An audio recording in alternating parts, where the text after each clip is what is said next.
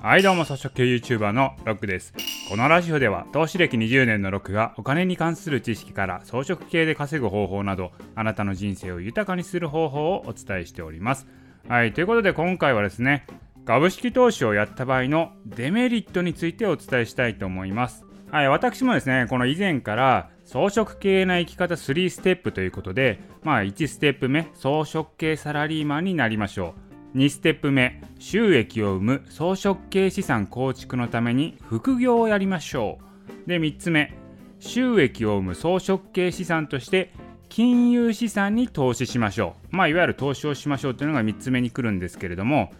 でその時に株式投資をやった場合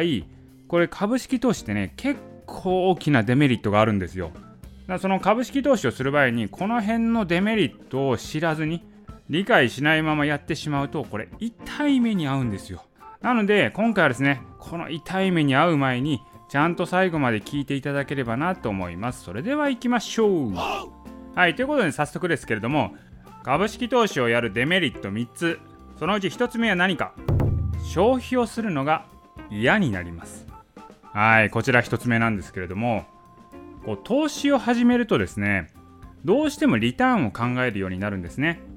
これリターンを考えるってことはこう例えば1万円のお金を出したらその1万円に対してどれだけリターンが返ってくるかっていうのは投資能なんですよ。でそうするとですよ投資を始めると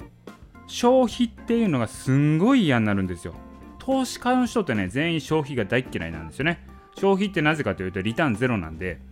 まあ、もちろんねあの消費っていうのはお金でない違う体験価値っていうのが返ってくるのでリターンゼロではないんですけど投資可能はですねお金のリターンを考えちゃうわけなんですよ。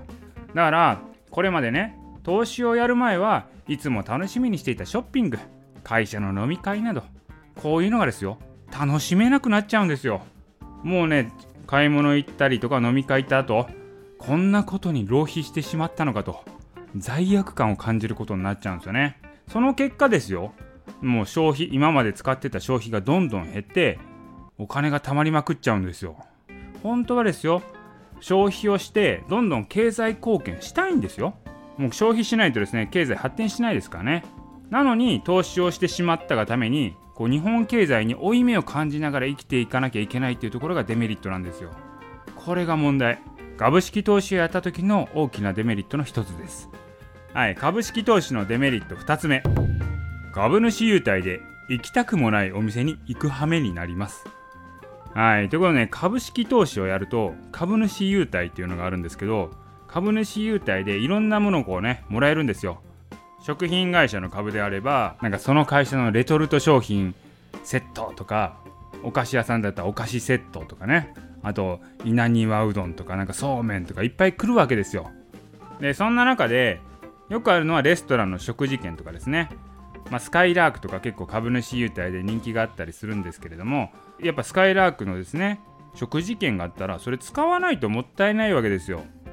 本当だったらフランス料理のディナーコースを食べに行きたいところですよ。それがですよいやスカイラークの食事券があるからそっちに行こうよってなっちゃうわけですよ。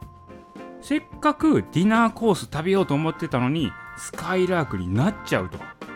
行きたくもないお店に行かなきゃいけないっていうねそういうデメリットができちゃうんですよ。特にね株主優待でよくあるのがあのクオ・カード500円っていうのがあるんですよね。あのねクオ・カード500円っていうのもね使い道わかんないですよね。この500円のクオ・カードだけがどんどん溜まっていくんですよ。これどこで使ったらええねん？みたいな。意味わからんっていうねそういうクオ・カードだけが溜まっていくと。いやーこれめちゃくちゃデメリットですね。株式投資のデメリット3つ目。株式投資をやることによってさまざまな業種のビジネスモデルやその業界の動向っていうのが分かるようになっちゃうんですね。でそうなるとどうなるかというと、まあ、本業の仕事がですね本当はやりたくなくて辞めたいのに株式投資をやっていろんな知識がついちゃったのでこれ仕事がうまくいくようになっちゃうんですよ。本当はですよ仕事なんかやりたくないんですよ。仕事なんかサボってもうさっさと会社辞めたいのに仕事がうまくいっちゃうからどんどん出世しちゃうんですよ。でどんどん出世しちゃってお金が貯まっちゃうっていうデメリットがあるんですよね。こんな感じでですね株式投資をやっちゃうともういろんなデメリットがあるんですよ。人の人生を狂わしちゃうほどの魔力があるのが株式投資なんですよね。だからこの辺をちゃんと理解して皆さんもやらないとほんと人生狂いますからそこだけ注意して株式投資をやっていただければなと思います。はいということでね今回は株式投資を始めて後悔しないように株式投資のデメリットについてお伝えいたしましたはいこの内容がとても参考になった方とかですねなんかクレームがあるという方につきましては、ぜひともいいねボタンを押してください。はい、ということで今回の音声は以上です。